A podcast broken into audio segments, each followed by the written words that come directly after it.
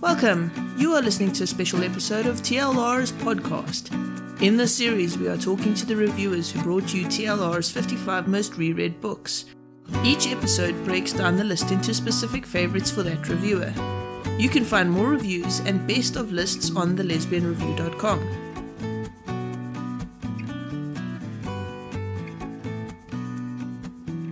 Today I'm joined by the fantastic Tara Scott, reviewer at the Lesbian Review and a few other places that I shall not name because, you know, I'm all jealous. No, I'm not really, but honestly, I can't really remember.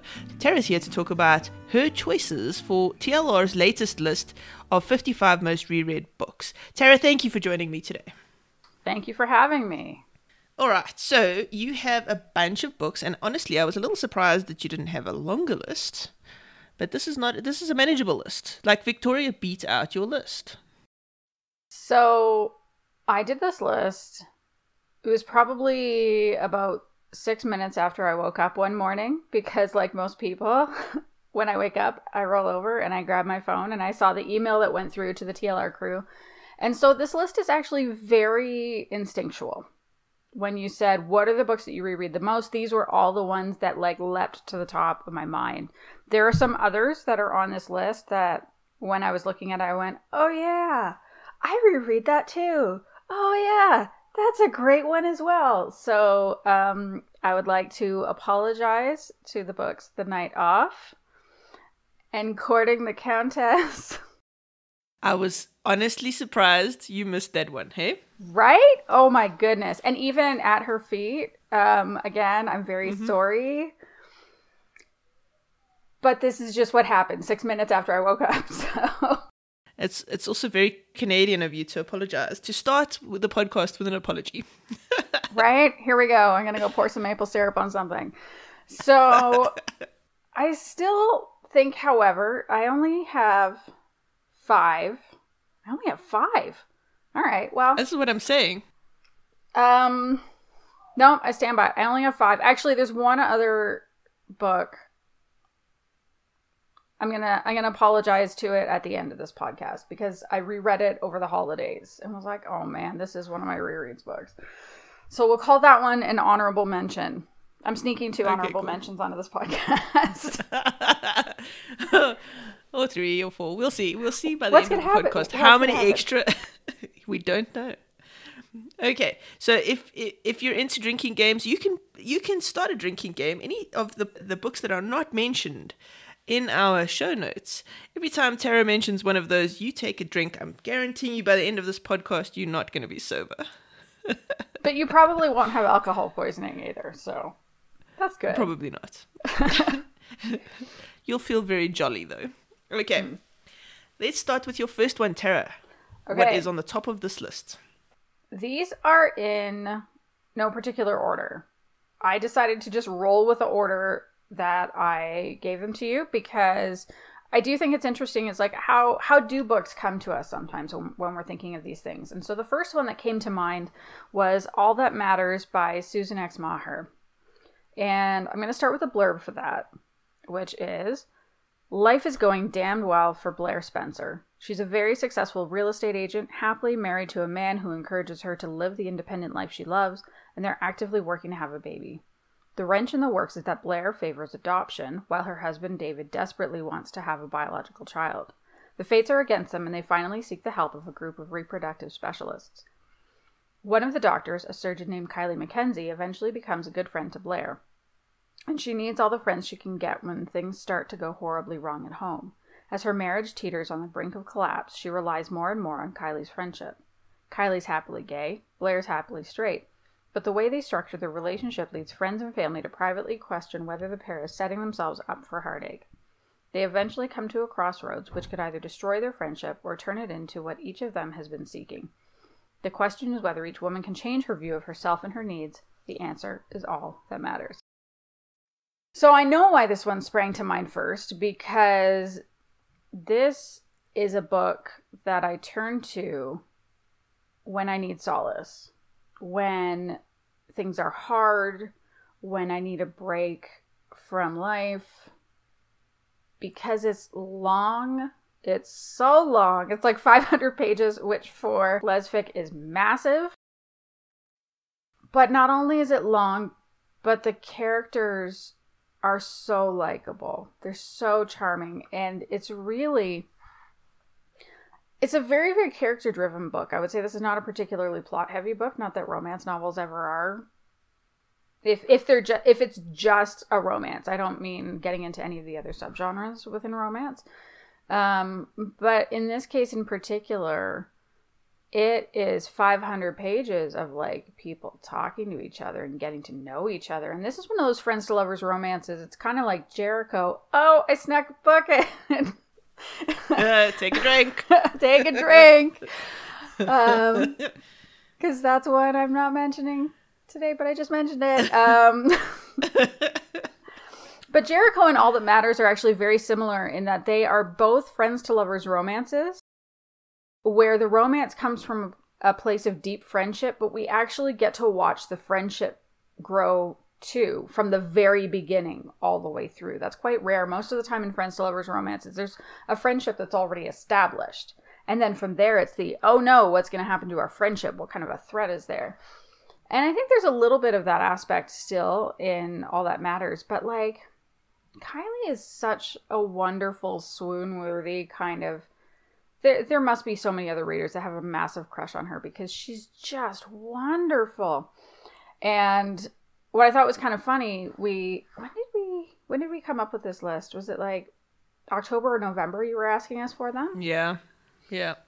So it was October and November, and um, in December, you and I were having a conversation about how burned out I was getting because I have a very busy job. I have, you know, two kids and a husband, and a bunch of reviewing and my own podcast and you were like, "Oh my god, take a break. What the hell? You haven't taken a break in forever. I forbid you from reviewing for a month." Which was amazing. And the first thing I picked up to read was All That Matters. That was that was the first one. And so I had a great time rereading it because again, like that it's really interesting to see the chemistry between them and the romantic feelings between them build so slowly and so carefully. Like it's seamless. They have no idea when it's happening. And if you've read it before, you can kind of pinpoint and realize, oh, it's there from even sooner than maybe I thought before. And it's just beautifully done.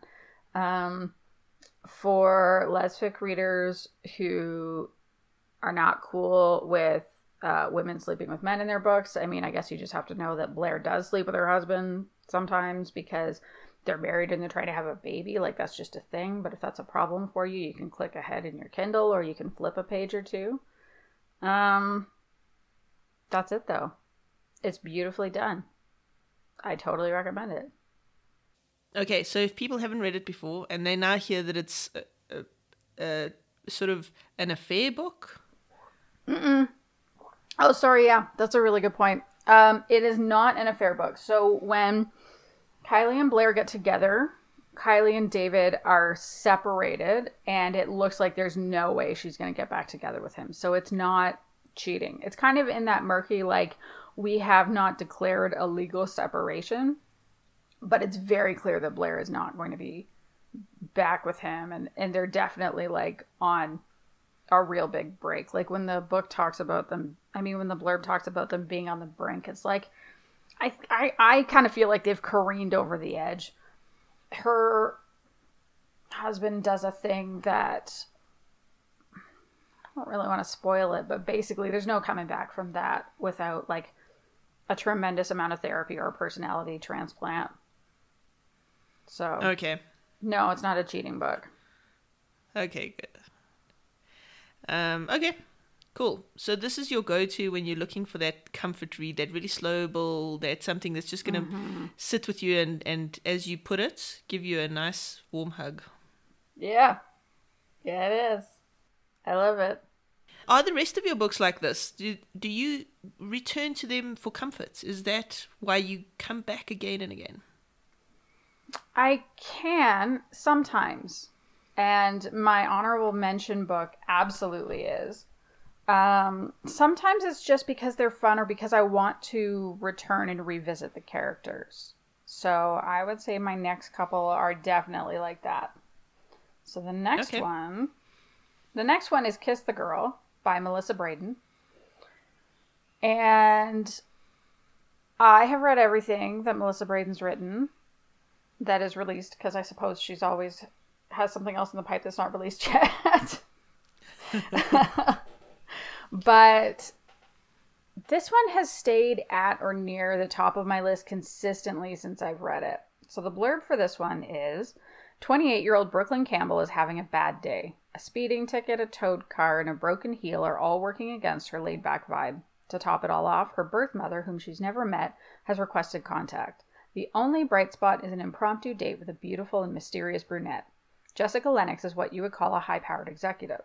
She's the head of a multi million dollar advertising firm in New York City, and it didn't happen by accident. But when the blonde head turner from the wine bistro turns out to be her number one competitor, her life gets infinitely more complex. Is New York big enough for both Brooklyn and Jessica? Maybe it's just time they experienced it together. This book is so freaking good. It has some of the best chemistry I've seen in a romance, and I adore Brooklyn and Jessica, and they're like they know they shouldn't be getting together because they're rivals in business. They know this. It's a bad idea. And yet they had this like magical, perfect first kiss after that meeting in the wine bar, and neither of them can't not think about each other. And they don't know at that point, of course, when they have that kiss, because they probably wouldn't have done it if they had known that they were rivals. Um, but after that, you know, it kind of leads to some flirty texting and they kind of have some more run ins. And like, it's just that irresistible thing going between them. And yeah, as much as I've probably been in the last year more than ever before talking about how much I love books with no angst because there are there are a lot of romances like those really fluffy cute ones that I absolutely love. This book manages to be both really cute but to have a couple of good little angst bombs to kick you in the gut, but they're perfect. They're perfectly done. They're not too much so that they're overwhelming. They're enough so you just do that. Ah, oh no. No, why did you do that? You can't do that. So then you have that like perfect happily ever after afterwards. So, um, in terms of much much like Kylie, Jessica Lennox is probably my ultimate fictional character crush. I love her so much. She is such a good competent adult. I love reading about like I love competence porn, like reading about people who are really good about what they do. And she definitely falls in that category, but she's also just like warm and smart and funny and I don't know what what's not to love.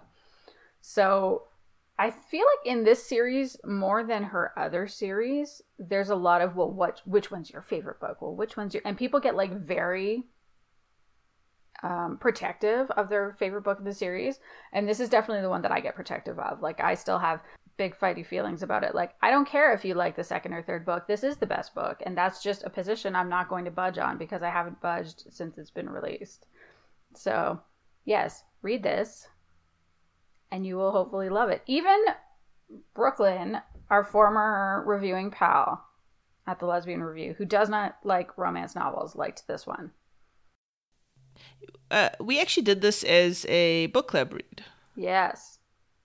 And so I listened to it on audiobook. There is an audio version, it's very nicely narrated. If I rec- recall correctly, when the, the two main characters first meet, the one is having a really bad day and actually tries to escape her, her friends oh, yeah. and stuff because sometimes friends are just overcaring. And that's where she meets yes. um, this very kind, amazing woman at the wine bar. And, you know, so it's almost like they they start off as like this um, this person to lean on and to talk to and and to mm-hmm. and but there's obviously a chemistry there as well so it's almost like the the fates have gotten together the stars have aligned and they were just meant to be yes yeah well because even like because Brooklyn's car gets towed, she doesn't have her wallet. Mm. So she can't pay. So she's ordered her glass of wine and realizes she can't pay for it and Jessica saves her, saves, saves her by paying for her glass of wine. And then I think they end up sharing like a charcuterie board and they just have this kind of great conversation, followed by what has to be in the top five best first kisses of lesfic, if not the very best one. Like it's just I I, I don't think I would have the... the capacity to write that list. No. Oh my god, no. no. I even even if I even if I was able to compile a list of my favorites, I would not want to put that out in the world for fear of the blowback I would receive for not including somebody's favorite on it. That's so true. Like I know completely. That mm, that happens with our other lists, but I feel like there's something about first kisses that just makes people especially protective. So, no, thank you. Mm-hmm. Um. Anyway. All right. So, how about your next one? My next one is Poppy Jenkins by Clare Ashton, which is a book that I just adore. But we'll start with the blurb. Two friends, one hot summer, a whole load of confusion. Poppy Jenkins makes everyone smile. She's the heart of Wells, a beautiful village in mid Wales, leaving light and laughter in her wake. She has a doting family, an errant dog, and a little sister with a nose for mischief. But she's the only gay in the village, and it's a long time since she kissed a girl. The chance of romance in Sleepy Wells is rarer than a barking sheep. If she doesn't think too hard, life is cozy until a smart sports car barrels into town with the last woman Poppy wants to see behind the wheel. Beautiful Rosalind Thorne was once Poppy's high school BFF, even though she was trouble. Then one day she abandoned Wells and Poppy without explanation. Now the high flyer is back and bound to cause fresh havoc in the village and with Poppy's heart. Folk are not happy. Wells needs to wake up to the 21st century, and Rosalind can help. But old prejudices die hard. If they can be friends, it could be the chance to make everyone's happy ever after, couldn't it? Sheena, I love this book so much. Like it just makes me happy. And when what it what was the thing it said about how she leaves la- light and laughter in her wake? This book whenever I think about it, the first impression I get is just that the like that bright warm light of summer, especially just as the sun is about to start setting. Like that's what I that's the feeling this book gives me because Poppy. Oh, now I'm thinking back to conversations you and I have had about this book. We've talked about this book before. Mm-hmm. I think we did a whole podcast on this yes, book. Yes, we did. And I'm trying to remember if you and I have differing feelings on some of the characters or if it's that your wife has different feelings. Oh. Doesn't matter. it's fine. So I think was it was it you or was it Tamara that thinks Poppy is an idiot for not cluing in about Rosalind so much sooner. Uh, I think that was Tamara. Um, I'm okay. I, I thought the book was perfect, but Tamara's um, I'm I'm a uh, uh, I forgive the naive characters and a lot easier mm. than she does. She also was a big Rosalind fan and wanted to smack Poppy upside the head.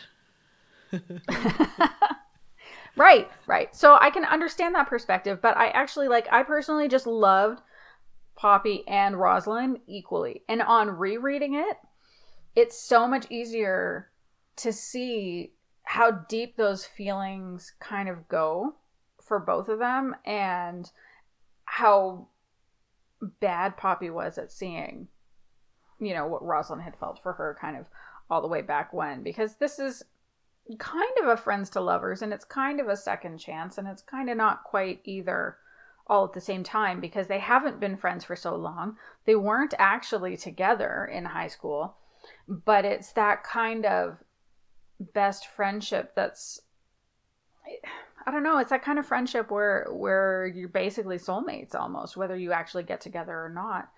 Um, and seeing them get together now in the present is so it's so beautifully done. And it also much like Kiss the Girl, like it's it's a pretty light-hearted read, but it does have a couple of those um, angsty moments to punch you in the gut. Um, especially once those feelings do come out, the you know what happened in their past gets explained. And I remember reading it the first time, going, "Oh, oh no, oh that, that hurts." oh God! But now that when I go back to it, I know it's coming, so that's okay. Um, and it's totally worth it because this book also has one of the most perfect endings. Like it's just so I love those last few pages to it, which I'm not going to say anything else about because I don't want to spoil it, but if you want a book that's just really warm and will make you happy, like this th- this is one that I'll always recommend. This is probably in my top 3 Lesfic books of all time. This book is amazing, and I love this book uh, to tiny little pieces, but it doesn't mean I could reread it. It's not on my rereads list because I feel like there's certain books where once you've gone on that journey, the journey's so amazing the first time that you can never recreate it mm-hmm. because you never get that oh wow moment. Mm-hmm. So it's the same for me with Requiem. Like coming back to Requiem was it's fun, but it doesn't give me that same sort of thrill. So I tend to not want to reread it because I want to rather remember the first time. That's probably a good plan. Um, that's interesting because I'm listening to Requiem right now. And I mean, first of all, I'm thrilled that whoever they chose for the narrator, I cannot remember her name. I've never heard of her before. I was so nervous for this one because the voice is so important to that book. And the wrong narrator could have totally just biffed the whole experience, so it would have been a major problem. But they whoever they chose was perfect. But it's interesting going back and listening to it because I feel like I'm having a really different experience this time. I mean, of course, because I know I know the, the twist because the twist is a hell of a twist. But I'm still in the first half, and at first I was like, man, I actually don't like Requiem this time around. Like, she's such an arrogant asshole. But then once Allison comes into the story, and you start to see Requiem having to. Oh no, we snuck another book in! Have a drink! Have a drink! we, have we have we managed to to do podcasts without talking about Requiem and Poppy like ever? No. Or you know, I don't, I don't know. I don't care. Just have a drink. If you're playing from home, have a drink. so seeing how Requiem has to negotiate, like she's just so puzzled by all the things that Allison does and all that, and I oh I think Requiem without Allison could never work as as a story that I would be particularly interested in. Maybe that's not fair to say. Lee Winter's an incredible author. She could probably do it. But I have a hard time seeing it because I'm not into assassin stories or thrillers or whatever. But like I love Allison's character so much that I'm curious to see how the rest of it is going to unfold for me. But it's probably for you like yeah, it's probably a good instinct not to read it again because it definitely um, this has been challenging those initial feelings that I was left behind about it. I have reread it since because we did it as a book club read, and I needed to remember what oh, yeah. you know the, the finer details, and I did enjoy it. So I, I have reread it, but it's not it's not the kind of book I'll instinctually go back to when I'm looking for that hit, that high, mm-hmm. because books will will give me that particular high, especially if it's something as unique and special as Requiem or Poppy. Yeah. Um, because it's those are the kind of like once in a lifetime type books that you find. Oh yeah. Speaking of which. Yes. My next book is exactly like that. Okay. My No, wait. I changed it up. Why did I say that? I'm confusing myself. You were gonna do Who's Your Daddy? I was, and then I was like, we've been talking about Lee Winter. Maybe I should do my next one now. I'm gonna stick with Who's Your Daddy because it is a once in a lifetime book. And it's so much of a once in a lifetime book that it's actually my favorite book of all time. So yes, Who's Your Daddy by Ann McMan and her wife Salem West. It's the only one they've co-written together, and of course, of course, there's an Ann McMan book on my list. There has to be.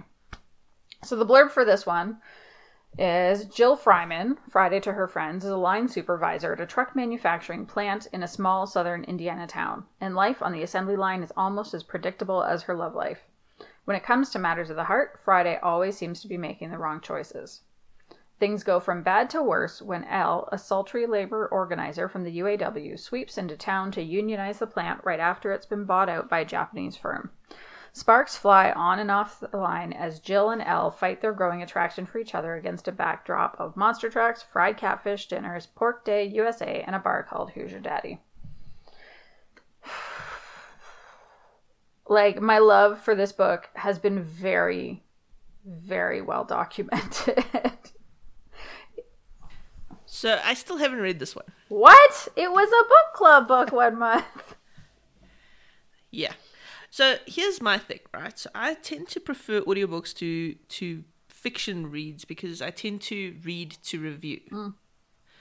But audio I'll both review and, you know, listen for pleasure. And I as much as I want to like Christine Williams, mm. there's something about the way she narrates that sort of is meditative for me. So I find myself really struggling to pay attention and kind of wanting to fall asleep. That's a problem that would make it difficult. Actually, quite I I do quite like um, her, and I will admit when I had the flu last year, I spent a day kind of dozing in and out with Jericho playing in the background because it was kind it it just worked for that meditative quality you were talking about. Yeah. So that's sort of uh, I need I need more cadence in in the voices that I listen to. Otherwise, I just I think I'm sleep deprived, and so when it gets too calm, mm-hmm. it's just like hits that snooze button for me. Yeah, yeah, I understand. Wow. Okay, so this book is still wonderful, even though you haven't read it yet. I hundred percent believe you. Um, now this book part of why i love it i i am super biased about this book because although it takes place in indiana and i did not grow up in indiana it very much has the essence of the place where i spent the first 25 years of my life. And a lot of what jill goes through feels like a lot of kind of the essence of what i went through before i moved away and moved here and because where I live now is where, you know, I got married and had my family and established a career and sort of did all of those things. Um, but I grew up in the auto manufacturing capital of Canada, where, um, you know, my grandparents were farmers. And um, I, you know, went away to get my master's degree and came back and was like, what the hell am I doing with my life? Why like why why am i here? And i felt very much stuck um, which is kind of similar to to friday because you know they they do she works at she works at a factory. Like it is kind of one of those like truck factory sort of auto manufacturing places in the us big farming community. She's been working on her master's degree um, and again is kind of just looking at her life and she sees it stagnating. And so when Elle comes in it's a big deal for the town for for them to try to unionize the plant because that's I mean that's a whole other thing. I'm not going to get into unions and whatever, but but it, but it is a big deal for for the town and because Friday is a line supervisor, she's kind of she's basically like management. So they really are kind of those two. They're supposed to be enemies. So it's supposed to be like this enemies to lovers thing, but they could never be enemies because they immediately really like each other in this really charming way. And the other thing I love the most about this book, and I think this is the thing that pulls me back to it over and over and over again because it's very quirky. The people in it are very quirky because it is, it's that like small town with small town weirdos in it. But it never it, it's never mean about these people. It has so much heart and it's so clear that the authors love small towns and they love these people and they love the quirks. And so it's really just this love letter to small town life. and I just love coming back to it again and again because I feel good and I laugh. And I read it again last year, and again I was laughing out loud um, occasionally until I was almost crying. Like it's just so, it's such a fun book. And anytime a book has tremendous heart, it's a book I'm going to love kind of forever. I think Poppy Jenkins has that too, actually. I think that's a book that has um, a lot of heart to it. So. I will say, of the McMan books I have read, she has this marvelous ability to kind of. She she doesn't paint black and white. Mm-mm. She doesn't paint characters that are like, oh, well, this is a bad person and this is a good person. She has this amazing ability to kind of see both sides of the, each coin. Mm-hmm.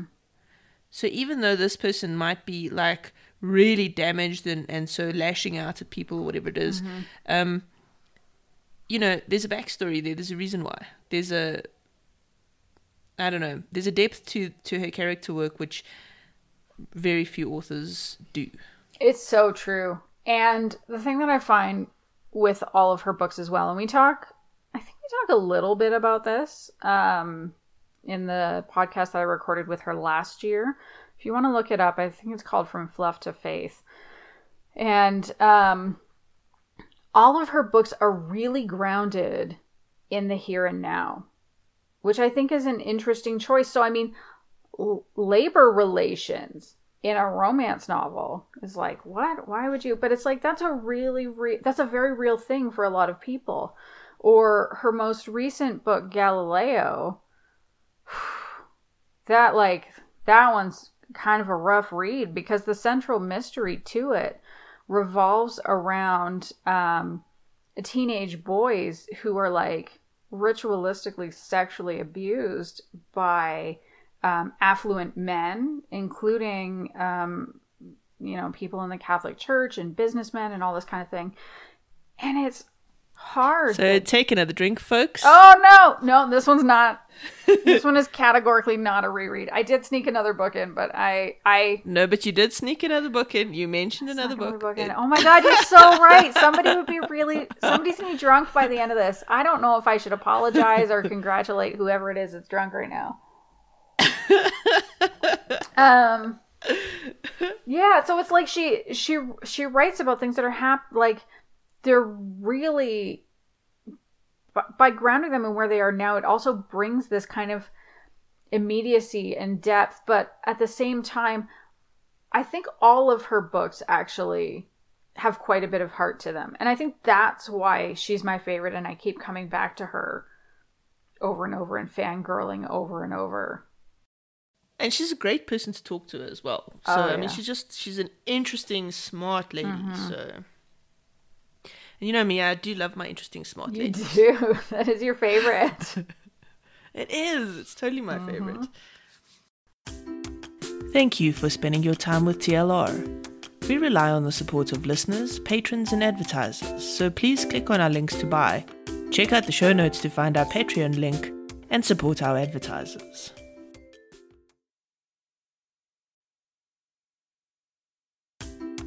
You are listening to the Lesbian Review podcast. We bring you the best lesbian books, movies, and music reviews on the lesbianreview.com. All right, Tara, let's move on to your. Is this your last one? Was this your second last one? It's the last of my official ones that are on the list, and then I have a bonus book. Or, or two. two. Or three. I'm going to try to keep it to two. okay. Okay. So, my last book is actually one of the first books. It's not the very first, but it's one of the first ones that I reviewed at the Lesbian Review. And it is The Red Files by Lee Winter. So, I'm going to read you the blurb. Ambitious Daily Sentinel journalist Lauren King is chafing on LA's vapid social circuit, reporting on glamorous A list parties while sparring with her rival, the formidable, icy Catherine Ayers. Ayers is an ex Washington political correspondent who suffered a humiliating fall from grace, and her acerbic, vicious tongue keeps everyone at bay. Everyone, that is, except knockabout Iowa girl King, who is undaunted, unimpressed, and gives as good as she gets. One night, a curious story unfolds before their eyes. One business launch, 34 prostitutes, and a pallet of missing pink champagne. Can the warring pair work together to unravel an incredible story? This is a lesbian fiction with more than a few mysterious twists. This book is so fun. It's just so much fun. And I've read it, oh god, I don't even know. I've I've read it a handful of times for sure because I really like the characters. I guess that's that's the main thing actually that's common across all of them. If I love the characters, I'm going to reread them because I want to spend more time with those with those people. Um, this it's funny. It's a I don't know what Winter or how Ylva categorizes this book. Um, I don't think she particularly cared for it when I referred to it as a romance in my review.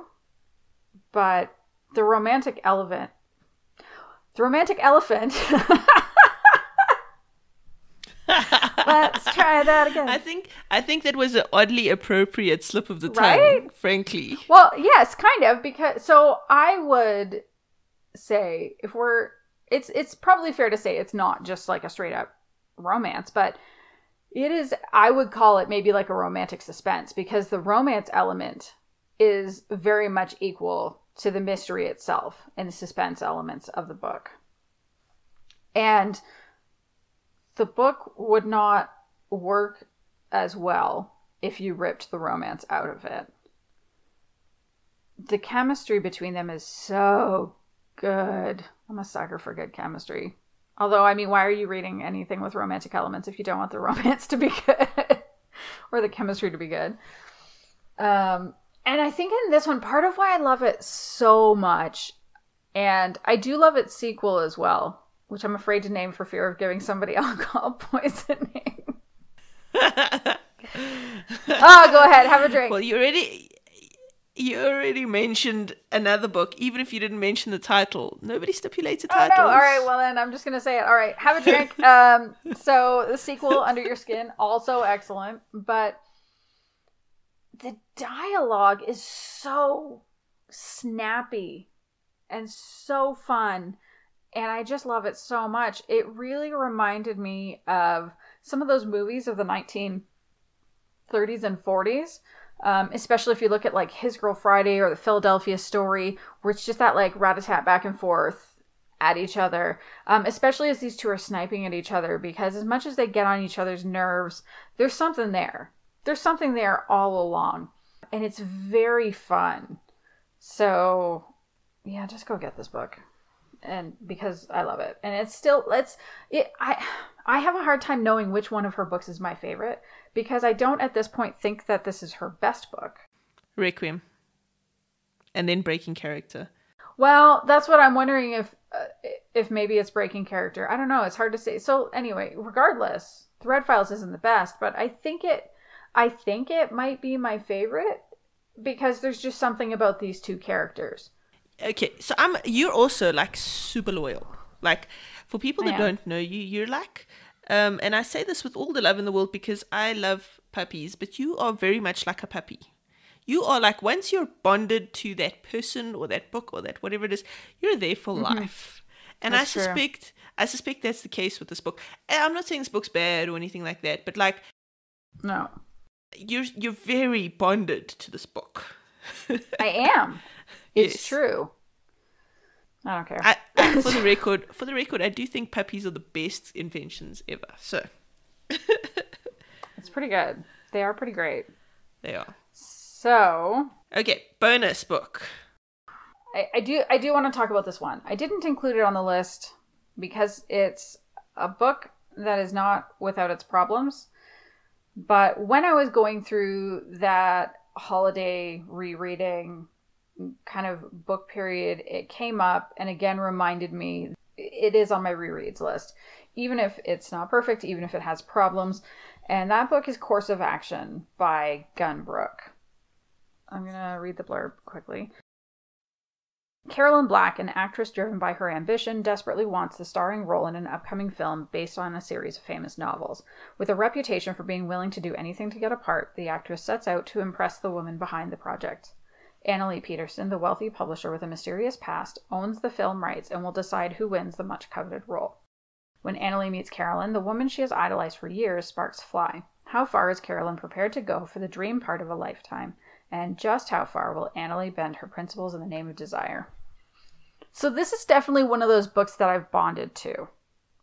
Like, the way you describe that, I think, is kind of what made me realize, yeah, I should, I should, I should talk about this book. And I think it's okay to talk about um, books with flaws too. I think we tend to avoid that because we don't we don't like to to slam books. And i definitely don't want to slam this book because i do i love it. I read it again over the holidays. And um, again it's just there's something about these characters that i like. But there are problems. I don't like how carolyn gets talked about as being so mercenary. I think there's something a little very often women judge other women. And for ascribing motivations on them when we don't necessarily know what they are. And often it often that can take a somewhat cruel and highly sexual bent. And and that's something that i don't that i that i don't really love here and also it's a first book and because it's a first book it's a bit overwritten especially compared to some of brooke's other books but I love celebrity romances, and I think this book is one of the ones that's directly responsible for why I love them so much. Um, it was one of the first ones. It was definitely like one of the, the first five lesfic books I ever read. And so those tend to be the ones that I have very fond places for in my heart, whether I read them over and over again or not. This is one of the ones that I do read pretty regularly. Um, some of the others, not quite so much. I don't know. Like I know that was kind of like a lukewarm, highly qualified. It's hard to talk about books that you love, but you almost don't know exactly why you love them. It's also when you reach sort of the place that that a lot of the team is at, right?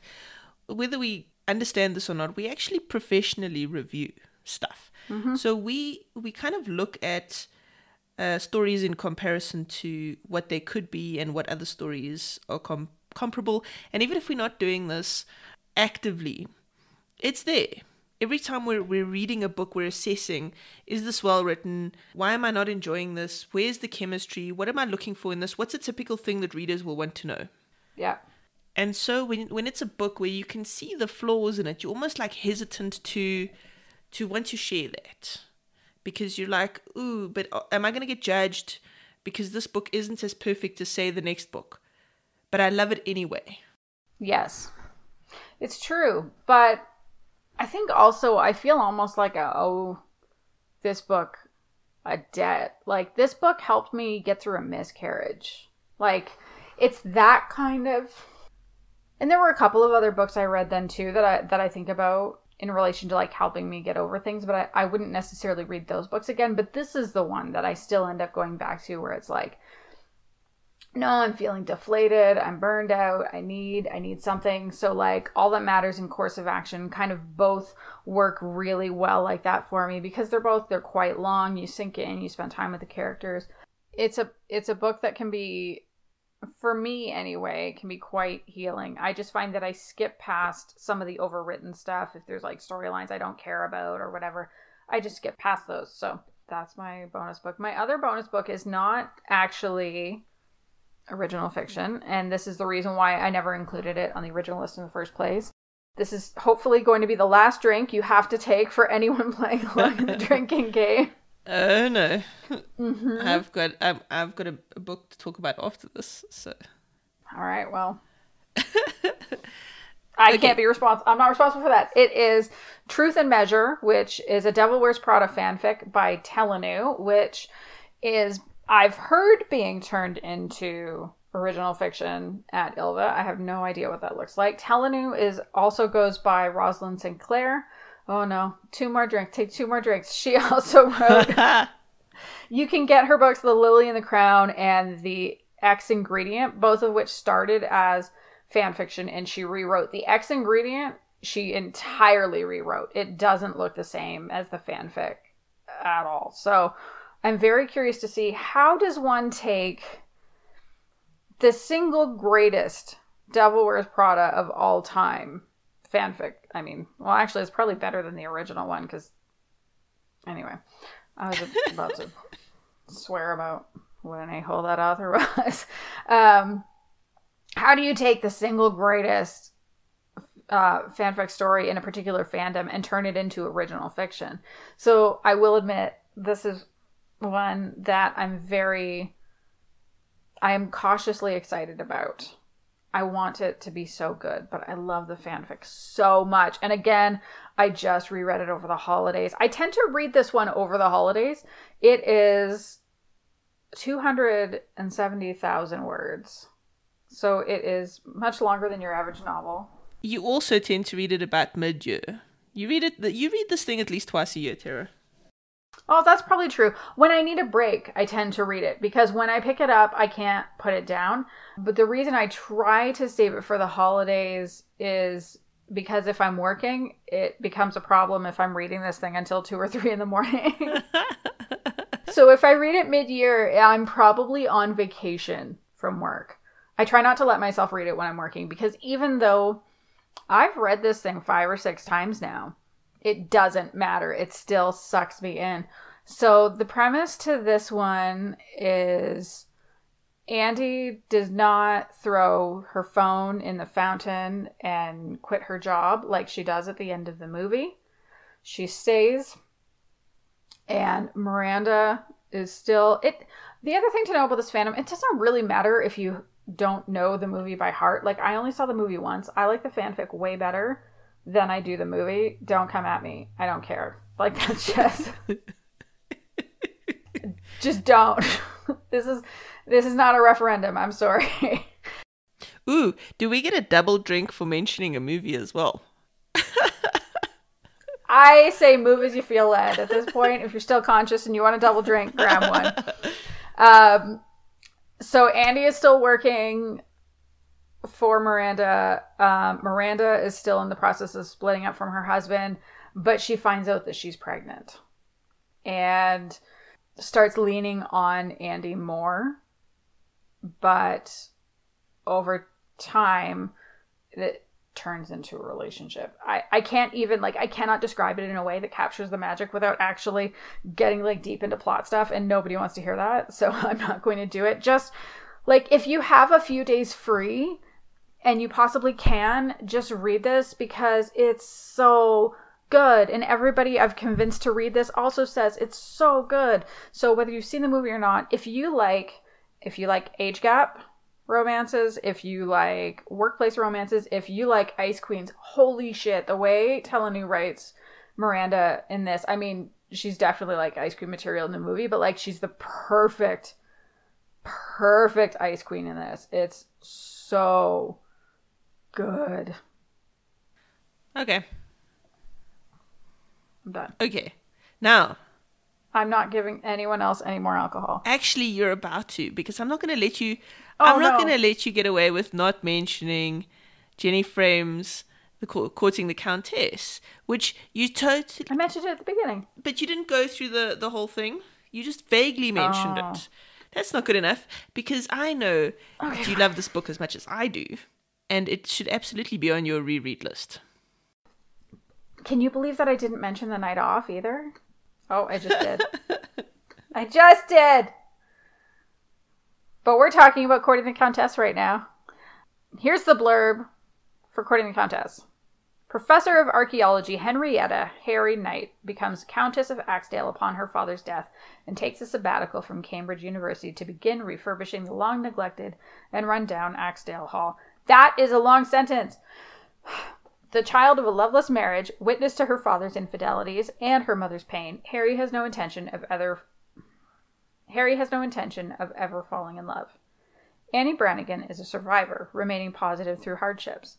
As an agency housekeeper, she moves from post to post with her daughter Riley, taking care of people who have everything she will never have. Annie's greatest wish is to find her happy ever after. Can love restore the Countess's heart or and the crumbling Axedale Hall, or will the first foundations of love turn to dust? It's such a lovely book. Like, this book has everything. Like Harry is so grumpy and Annie is so lovely and Riley is a wonderful kid who still manages to actually seem like a kid, like not be this perfect little plot puppet dancing through the story. I love their family. And there's uh, food, lots of food. Food plays a nice role in this because mm-hmm. food is a, mm-hmm. a, way that Harry's heart is opened up. Oh yeah. And those cookies. Mm-hmm. What were those cookies? The chocolate something or others? I, I don't remember offhand, but this is just the perfect. If you want a heartwarming romance that just leaves you glowing with delight by the end of it, this is it. Also, Ice Queen oh, yeah. uh, and Girl Next Door. And okay, so Tara, I have a, a, a burning question for you, right? So, who who is oh. nicer? How dare you? How dare you? you don't even know how I'm going to say it. So Annie, Allison. Mm-hmm. I'm so mad at you. Breaking right character check. Um, um, Summer, Summer, Thank you, thank you. Yes. Uh, um, or who was the other one you were mentioning? I'll never say. So it could be any of them. So, okay. Well, let's settle on those then. Tell us. That's such a rude question. That's so rude. Oh, Poppy. okay. So Poppy from Poppy Jenkins. Pop I think Poppy's probably the nicest. Is she the nicest or the most mm. naive? Oh, she's definitely the most naive. Like a hundred Right, so it's easy to be nice when you're naive though. Right? I would say Allison is the smartest. Mm. Like she is also I kind. I don't, I don't. I think she might be the most. Yeah, yeah, okay, smartest maybe. I like she is brilliant. It's true, she is. But Summer, Summer's kind of got street smarts. Yeah, Summer. Summer has a strong backbone. She manages to stay nice even when surrounded by Hollywood a holes. So that's one of the things that I really like about her because she's really why now we're talking about breaking character. Oh my god. anyway, so the thing that I like about Summer is that she she knows who she is and she is very true to herself and she is not going to compromise her character despite other people's expectations. So I really like that about her and she she is incredibly kind and very genuine. She does have a bite but, though. Like she Oh yeah. She doesn't just lie down and let um Elizabeth walk all over her. That's Annie too though. It's because tr- she puts Riley first. So I would say she's probably most like Summer. Uh-huh. Because now I don't know how much of that is just her and how much of that is she has a kid and her kid is her priority. Right. Which is exactly as it should be. I don't know. She's also fiercely chasing her dream, though. She is. I get such delight from posing these impossible questions for you, Tara. It's very, it's very rude. I mean, she learned how to make Harry's childhood cookies. Yes. I don't know. Well, what do you think? I mean, there's an argument for Poppy being so clueless and so naive because she actually never bothered to sort of figure out what was going on with Rosalind. No, she didn't. And and she's not really challenged herself to have a particularly broad perspective. No. I like I think she went to college. Yeah, but... and then came straight back. And then came Small straight time. back. Yeah. yeah. Yeah. Summer. Summer would be my answer. I love all of them, but Allison has a little bit of a bite. Um, Summer does have a bite, but it's yeah. not in the same sort of way. She she is quite gentle with Elizabeth. Mm-hmm even though Elizabeth is a real prat sometimes. Mm-hmm. Yeah, I would say Summer, but they're all amazing characters and all books you should absolutely read. You know who else is like that? I don't think you've read this book yet, but um, Elizabeth from Melissa Brayden's book, Beautiful Dreamer, which was my second favorite book of last year. And she's very good. Like she is incredibly kind and she's fairly quirky and it's a small town and everybody in town loves her but the thing that i love about her is how self-possessed she is like very similar very similar to summer in that sense because at one point the other character i think her name's devon is like you're a little you're a little strange. Nice but strange or like good but strange or whatever. And she's like i'm okay with that. I like me. And and i love i love that we're getting more characters like that who um they are fundamentally good people and they don't actually really care what other people think about that because that is just who they are and they are very comfortable in who they are. Because i think especially especially as women but frankly all people could use this um, we're often told that we should be something other than who we are. And it's so beautiful to get characters who are very comfortable in their skin, which doesn't mean that they don't have challenges and that they don't have things that they have to deal with, but to still know who you are and and be okay with who you are. Like it just it makes my heart happy because that's the kind of thing that I'm trying to negotiate as a parent right now. I have two daughters and I want them to be themselves to their fullest potential and not feel like they have to make themselves be less because society has told them, the media has told them, their friends have told them, or other people in the family.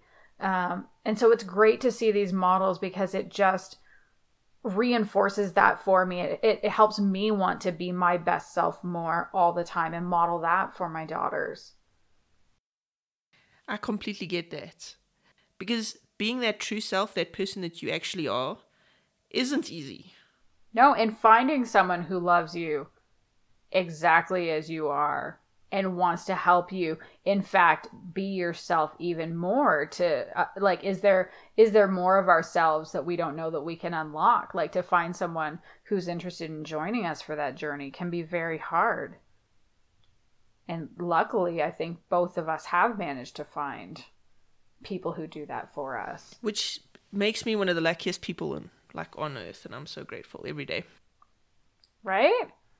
Me too. All right, Tara, so for super fans who don't know you yet, where can they find you online? You can find me on Twitter. So Tara M D Scott. Um, I I would really prefer Twitter. I have I, I'm sorry for people who have been asking to friend me on Facebook. Um, I have been adding fewer and fewer people there because that's really the space for it's more of a space for my family. So if I don't accept your friend request on Facebook, please don't take it personally, but please absolutely come find me on Twitter. I will happily give you book recommendations. Um, every day I tweet five or six of my previous reviews. So for people who are like, but I don't know where to find Lesfic, oh my God, have I got Lesfic for you? and come find my reviews at the Lesbian Review. In the show notes, I've linked to Tara's Twitter account and to her favorites on TLR. So she's got a list of favorites on TLR, so you can find it in the show notes. Also, Tara reviews at two other places. What are they? I also uh, review at Smart Bitches Trashy Books and at Lambda Literary. And I'm also mainly focused on FF fiction there, although I might stray towards more generally queer stuff at, Le- at Lambda sometimes. Cool. And I highly recommend you follow her on Twitter because she is always tweeting interesting books. Tara, thank you so much for joining me today. Thank you again for inviting me. Thank you for tuning into the special TLR podcast series where we have been chatting about our favorite rereads. To support the work TLR and Tilt do, please make sure to use our buy links for Amazon or become a patron. Using our buy links gives us a small commission on purchases you make on Amazon within 24 hours of clicking the link. Becoming a patron means you get exclusive content. Go to patreon.com slash the lesbian review for more.